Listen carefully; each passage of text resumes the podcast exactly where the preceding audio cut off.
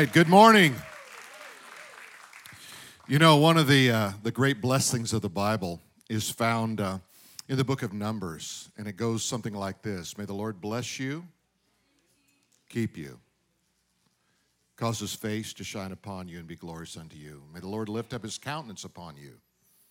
You know, and it's interesting that I grew up going to a church randomly, kind of when my parents thought it was convenient, and it wasn't always convenient.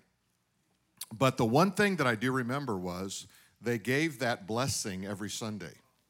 I don't remember anything else. Never remember preaching on the cross, never remember the resurrection. I just remember that one thing. And I just want to remind all of you that one seed planted in your heart, in your friend's heart, in your neighbor's heart, in your kid's heart, can bring forth great fruit. Amen? So never underestimate. You know, you say, well, I didn't say much. But remember, for a person who doesn't know God, a little bit sounds like a lot. Amen? Well, I want to give you this thought today. The generation in which Jesus returns will be the most emotionally broken generation in history. Just think about it. Let it sink in for a moment. Or will Generation Z usher in a great revival? I began to ponder this, I began to think about this idea, and the more I thought about it, in the, the Hebrew language, each letter has not only a numerical value, but it also has a, it paints a picture. It's actually Eastern, Hebrew is, and, versus Western language, therefore it's pictographic. It, it speaks volume, speaks more than just what you see. So the letter Z, Zidon, in Hebrew means sword or sharp weapon. Z has a numerical value of seven, which is very interesting in Scripture. And it represents a weapon of the Spirit. So I began to just kind of process through that and think through this idea because I don't know if you've noticed, there's an awful lot of move of God in the world. There's a lot of things happening at this period in history which really we haven't seen since the Jesus movement. It's really true. Whether it's, you know, movies coming out, whether it's prayer meetings happening, uh, like Asbury, a revival, or other things, they're happening in our world today. So I began to just kind of lean into that a little bit, and I want to take you to Matthew 24 14 for just a moment. As you know, we're in a series on Genesis, so we're just progressingly progressing through that book, uh, very slowly, I might add, but we are going to get there. In Matthew 24 14, it says, The gospel of the kingdom will be preached in all the world as a witness to all nations, and then the end will come. So, one of the prerequisites, it seems, for the end of the age is this gospel proclamation worldwide. So I began to lean into that a little bit. And I went to the premier Bible translators, and that is Wycliffe Bible Translators. And I want to, I want to show you this chart because it tells us a lot about what's happening. Now, you don't really see the timeline there, but at the bottom of that, it really takes you up to about 2020 and you can see how it's accelerated in terms of how quickly we're putting the Bible into other people's language. Now, the reason that's important and the reason that's challenging is because there are many, many people, uh, languages, and tribes on earth that have no written language whatsoever. So, the first step is to create in their language a written language, then translate that into uh, a, a Bible so that they can actually read it and understand it. And they have to learn how to read it then, too. So, Wycliffe Bible Translator says that 42% of all the Bible translations have taken place since the year 2000. Now, think about when we're living here. Since 2000, 42% of all Bible translations have come into existence. So we're, we're kind of facing this world of AI. Have anybody familiar with AI and what's going on in that world and how it's going to eliminate your job and everything else?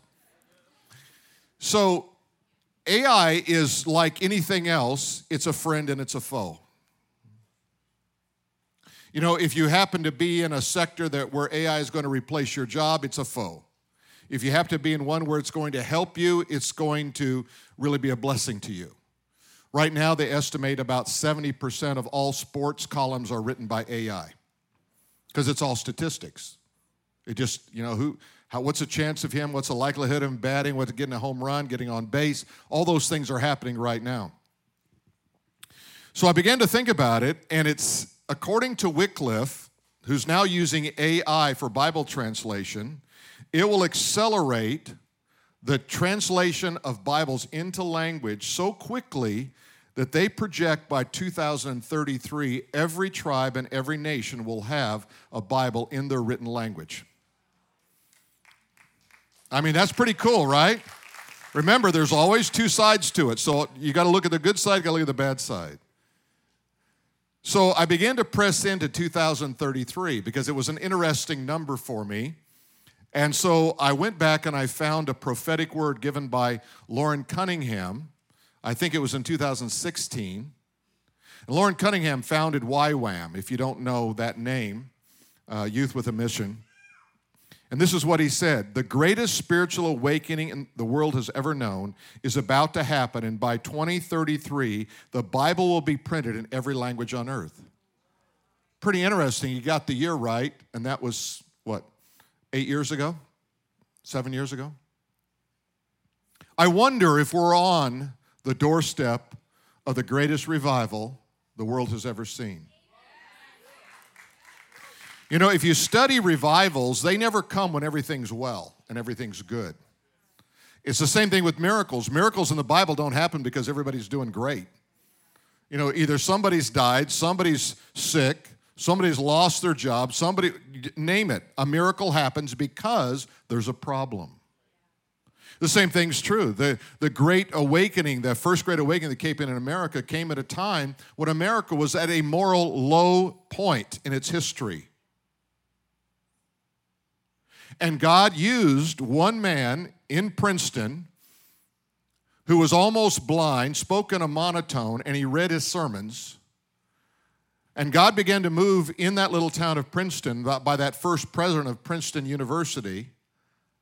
He preached a sermon called Sinners in the Hands of an Angry God. Not exactly a winsome title.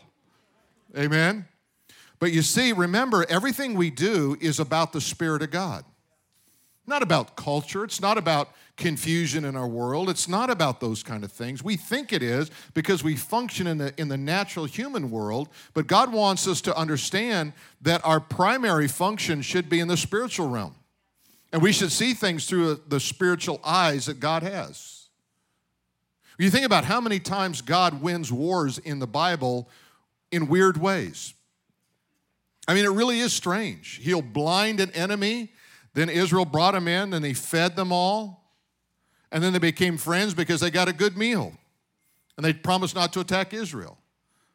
Another time, you know, when the, when the prophet uh, servant came out, he said, We're surrounded by a great army. And Elijah, Elisha says, Don't worry about it. Greater are those that are with us than, you know, than those guys. And, and he says, What? Yeah, yeah, yeah. Just go out and look again. He said, No, yeah, they're there. They're, they're going to kill us all. And then the, the prophet prayed. He says, God, open his eyes so he can see. And he opened his eyes and he saw the spiritual realm, the forces of angelic beings that were there. And before long, the Assyrians left. You see, when you, when you get in a battle, all you see is what you have. And that's the biggest mistake we make.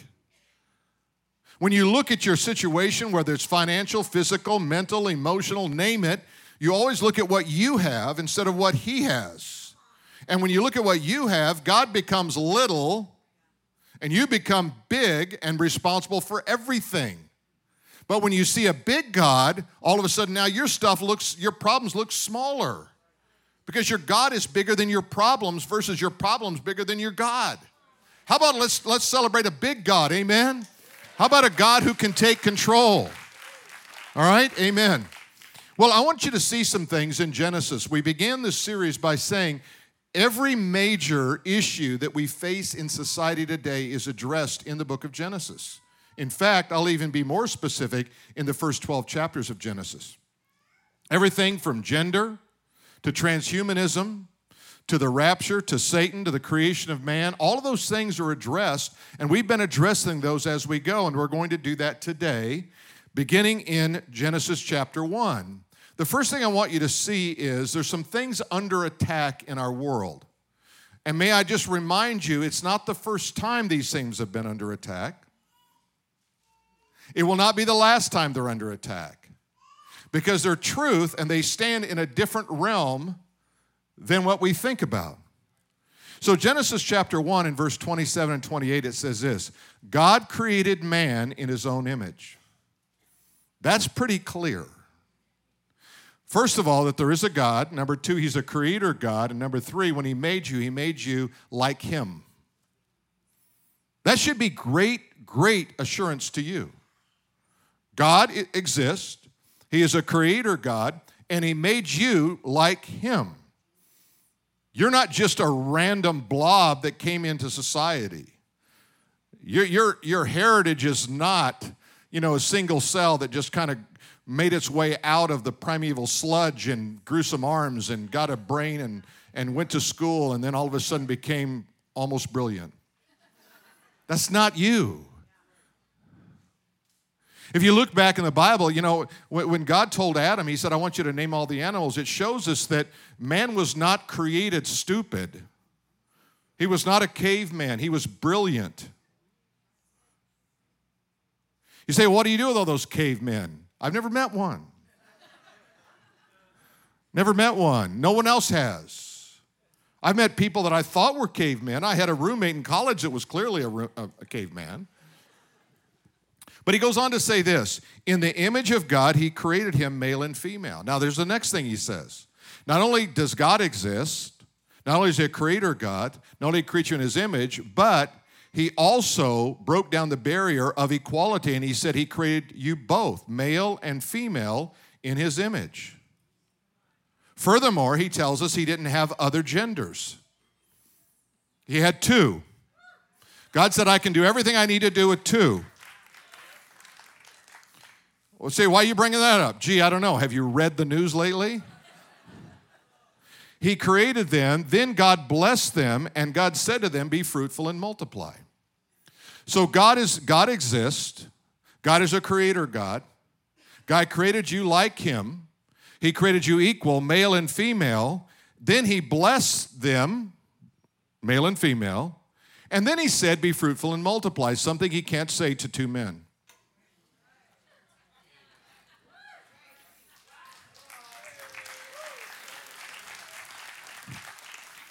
I don't want to have a baby. May I go on record as saying that? I've watched this thing happen. This is not pleasant. There would be zero population growth if men had to have babies. Why on earth anyone would want to do that? I do not know.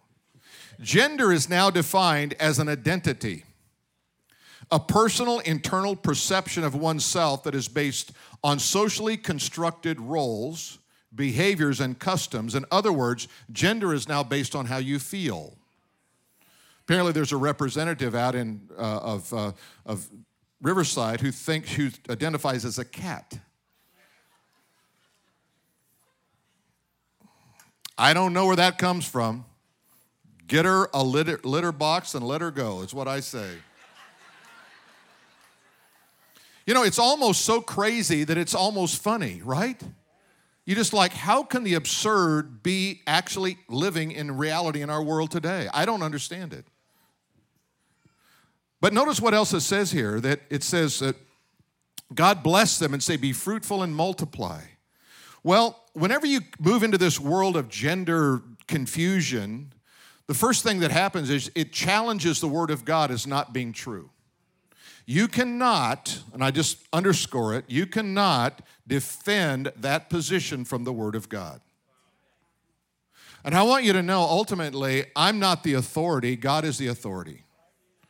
So you read the Word of God, see what the Word of God says. The Word of God is always right, and I'm sometimes right. How's that? That fair enough? Because I'm not truth. God is truth. His Word is true. It also eliminates the image of God.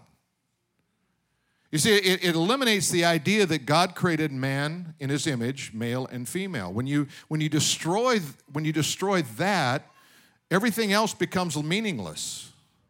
And it also complicates God's commands because how are you going to be fruitful and multiply if you don't have a distinction in gender? Let me give you a scripture Psalm 127, verses 3 through 5. I spoke on this several months ago and, and, just about how you should have lots, our church should have lots of children and, and, and everyone who really has that heart, you know, go get pregnant. And, and next thing I know, we had like 20 pregnant women in our church. So I don't know, one of them got the idea, talked to another one. They said, yeah, let's all conspire and all have children. Little did I know that half of our female staff would end up pregnant and get maternity leave and paternity leave. And I, I go like, all right, it's just all of us who have grandchildren are going to be running the church for a while. But look what it says Behold, children are a heritage, where? From the Lord. This is a gift of God. The fruit of the womb is a reward. Like arrows in the hand of a warrior, so are children of one's youth. Happy is the man who has a quiver full of them. Now, a quiver in that day was six. Six arrows. If you have less than six, get busy. Amen? Do you realize that? Do you realize? Some of you are going, okay, yeah. Just wait though. Let's wait to get home. All right, now. I'm sorry. And my wife says, You need to be careful what you say. You need to hold back. I said, You have no idea what I'm holding back. I mean, what goes through my mind up here is scary. Like, I'm going to, don't, Phil, don't, don't, don't do that. Don't say that, Phil. You're going to get in trouble with that one. But you realize the whole idea of zero population growth has nothing to do with Christian values or the actual population of the planet. It has to do with a mindset that says people are unimportant. I'm more important than, than the, the generations to come. Therefore, let's restrict them. And that's true. That was the, the whole mindset behind Planned Parenthood. That was the whole mindset behind all this zero population growth. The planet is not running out of resources. The planet is not running out of space. My gosh, have you driven through Kansas? If you can put 8 million people on Manhattan, you can put 100 million people in Kansas. Marriage is under attack. Not only is gender under attack, but marriage itself is under attack. Genesis chapter 2, verse 18, and then 21 through 25. The Lord God said, It's not good that man should be alone. You know why it says that? Because no man can find anything apart from his wife.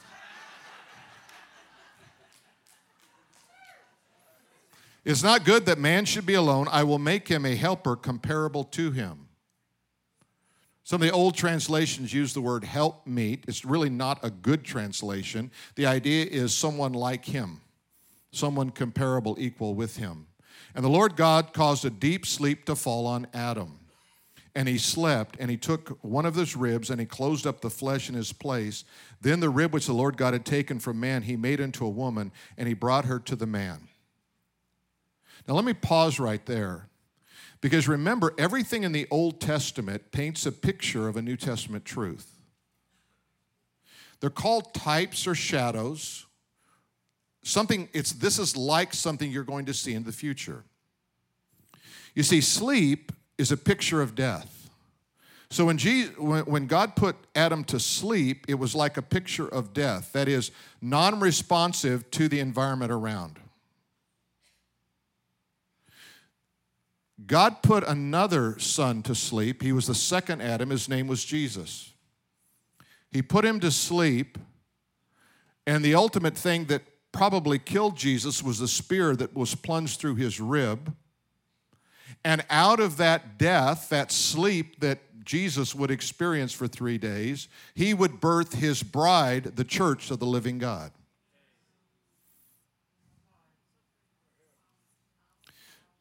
You see, you see the depth of the Word of God. When you know the whole Word, it pulls itself together really beautifully.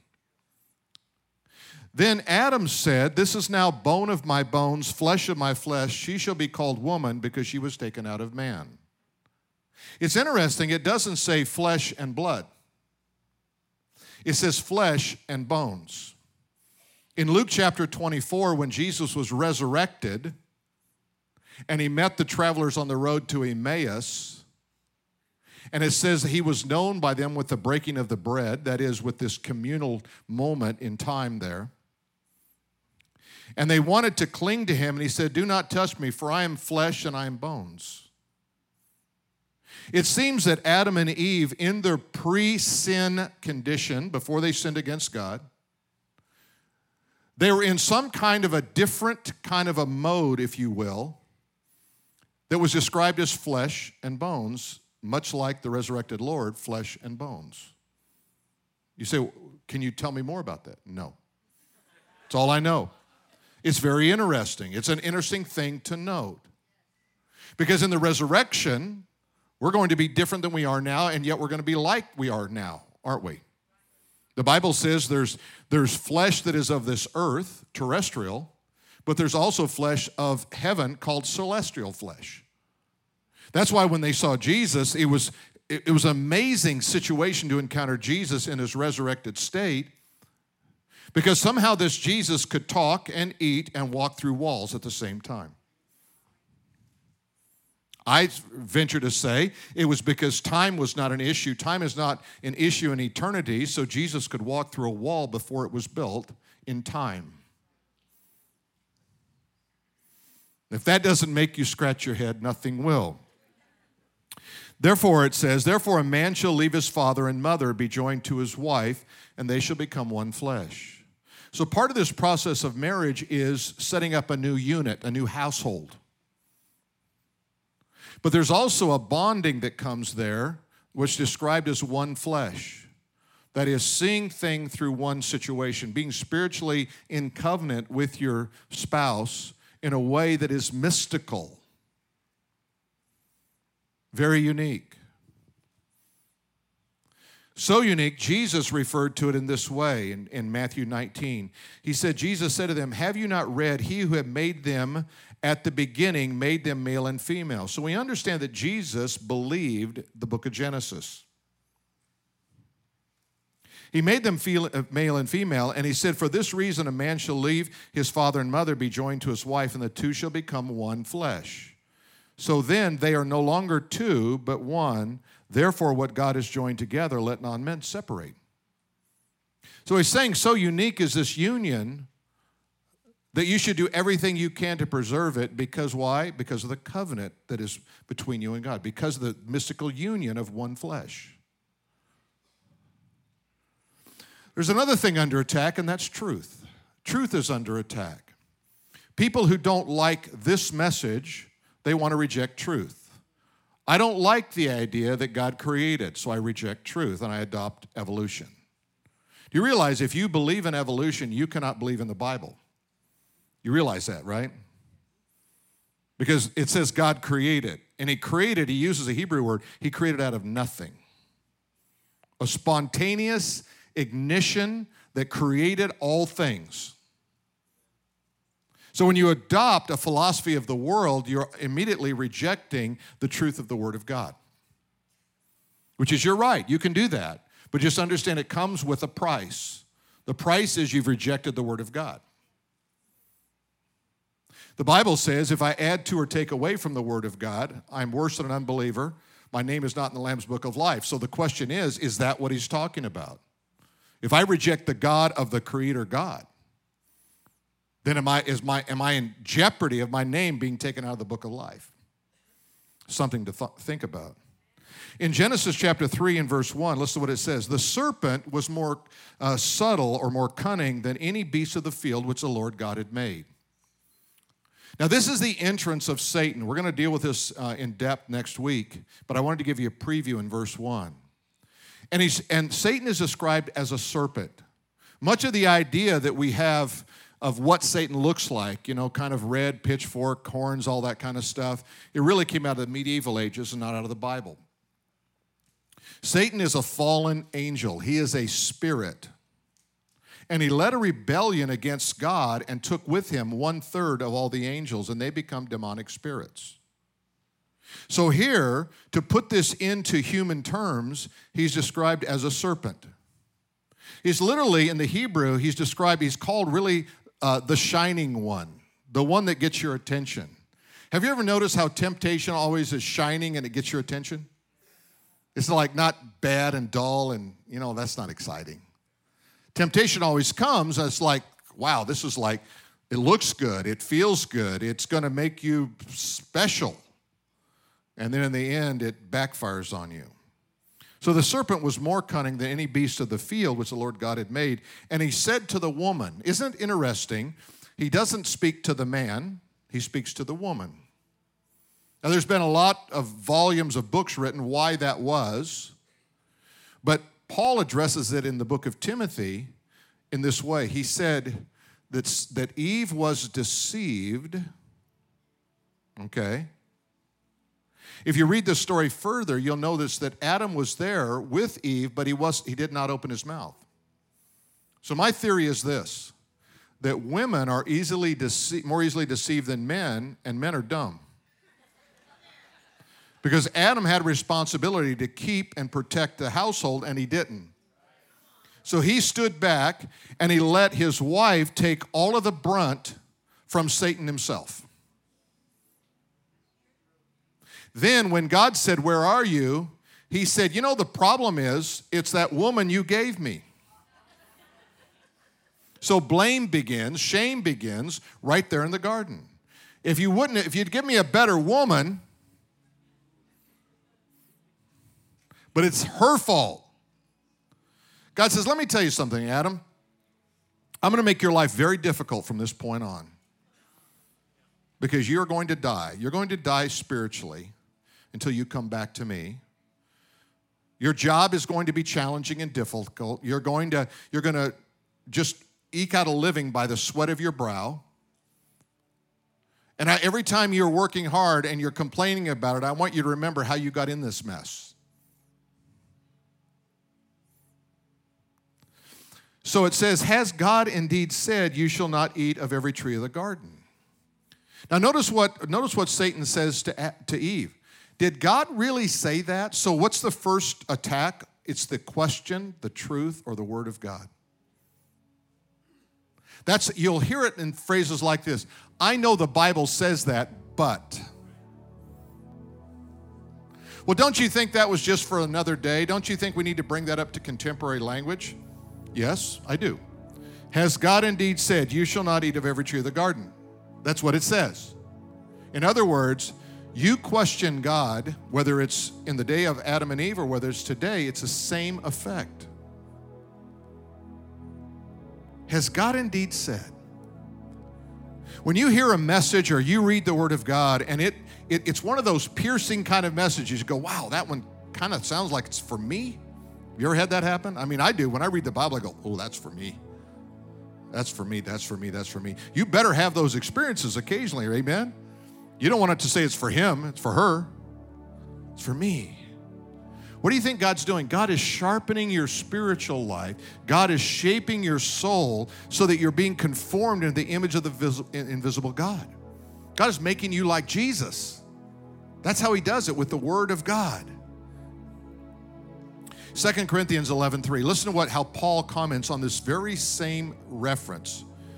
As the serpent deceived Eve by his craftiness, so your minds may be corrupted from the simplicity that is in Christ. Now let's just leave that scripture up for a moment. I want you to look at that for a moment. He says, in this Satan is doing the same thing he did today than he was doing back then. And what does he do? He takes and he, he comes against your mind. He comes against your mind, and what does he do? He corrupts it. He corrupts it and he makes everything complicated and not simple. He says here that f- from the simplicity that is in Christ, you know how simple it is? God exists, God loves me, Jesus died on the cross, rose from the dead, God sent his spirit to live in me and promises me eternal life and daily power and communion with him. That's pretty simple. And then everything gets complicated. And how does Satan complicate it? Well, you know, I was hurt by the church one time. Well, I was hurt by the government, the police, the restaurant, my, my, the bully down the street, my mom, my dad, my dog, my cat hated me. Get over it. Quit being a victim. Be a victor. Be strong in the Lord and the strength of his might. Put on the full armor of God that you might be able to stand against the wiles of the devil. Now, as you see all of these guys assembling up here for the band, I'm not even close to being done. But I like seeing them up here. They're doing what they're supposed to do. Listen what it says in John 8 44. He, that is Satan, was a murderer from the beginning. When? The beginning. In the garden, chapter 3. And he does not stand in the truth because there is no truth in him. When he speaks a lie, he speaks from his own resources, for he is a liar and the father of it. Let me show you modern day eternal life and how it's coming at us as a society. There's speak, uh, uh, speak, they speak of a digital afterlife, I'm going to explain, a synthetic heaven, and a cyber soul. That already sounds weird, doesn't it? So I was listening to an interview by Elon Musk, and everybody think Elon Musk, he saved Twitter. That doesn't make him a good guy. Are you with me? Elon Musk said this When you die, you will leave a digital ghost that will live forever. The continuing of that interview is your digital ghost is basically this. He called you a cyborg, and this is what's the difference between if this is in your hand or this is in your head? And the idea is that the way that he describes eternal life, because he doesn't believe in God, the way he describes eternal life is he takes all, everything that's in your digital footprint and he can put it in another host, another person, another form. Therefore, you can live for eternity. All right, let me go a little bit further. PayPal founder Peter Thiel said death is a problem that can be solved. And he's not talking about death, the problem solved by the resurrection of Jesus Christ. He's talking about this digital footprint that you have. American data scientist uh, Emily Korsinski says sees a future where humans will be separated into digital personalities living on in computer servers and a labor class maintaining the computers. I don't know about you, but I'm the if I'm the labor class, I'm unplugging some of those guys. Amen. Yeah, you're out of here. Now, I don't know about you, but that doesn't give me any life. Doesn't give me any hope. Doesn't give me any joy. This does. John 14, 6. I am the way, the truth, and the life, and no one comes to the Father except by me. That's life-giving. That's powerful. 1 John chapter 5, verse 12 and 13. He who has the Son has life. He who does not have the Son of God does not have life. These things I have written to you who believe in the name of the Son of God, that you may know, know with confident assurance that you have eternal life, and that you may continue to believe in the name of the Son of God. I've got good news for you. The attack will not succeed. The attack on gender, on marriage, on truth, it will not succeed. You see, they underestimate God. All through history, demonic forces thought they won the war. In the garden, when Adam and Eve sinned, they hid themselves from God and they were ashamed, but God called them out of the darkness and clothed them and restored them back into fellowship with God. They laughed at Noah and called him a fool until the rain began to fall. Then they begged him to open the door, but it was sealed by God. They thought they defeated Moses when, he, when guilt drove him into the desert, but God restored him and he confronted Pharaoh and called down 10 plagues on Egypt. Amen, amen. And I want you to know the true church is waking up. In the midst of the clatter of empty words, we sing the praises of the Most High God. We drive demons back into hell where they belong.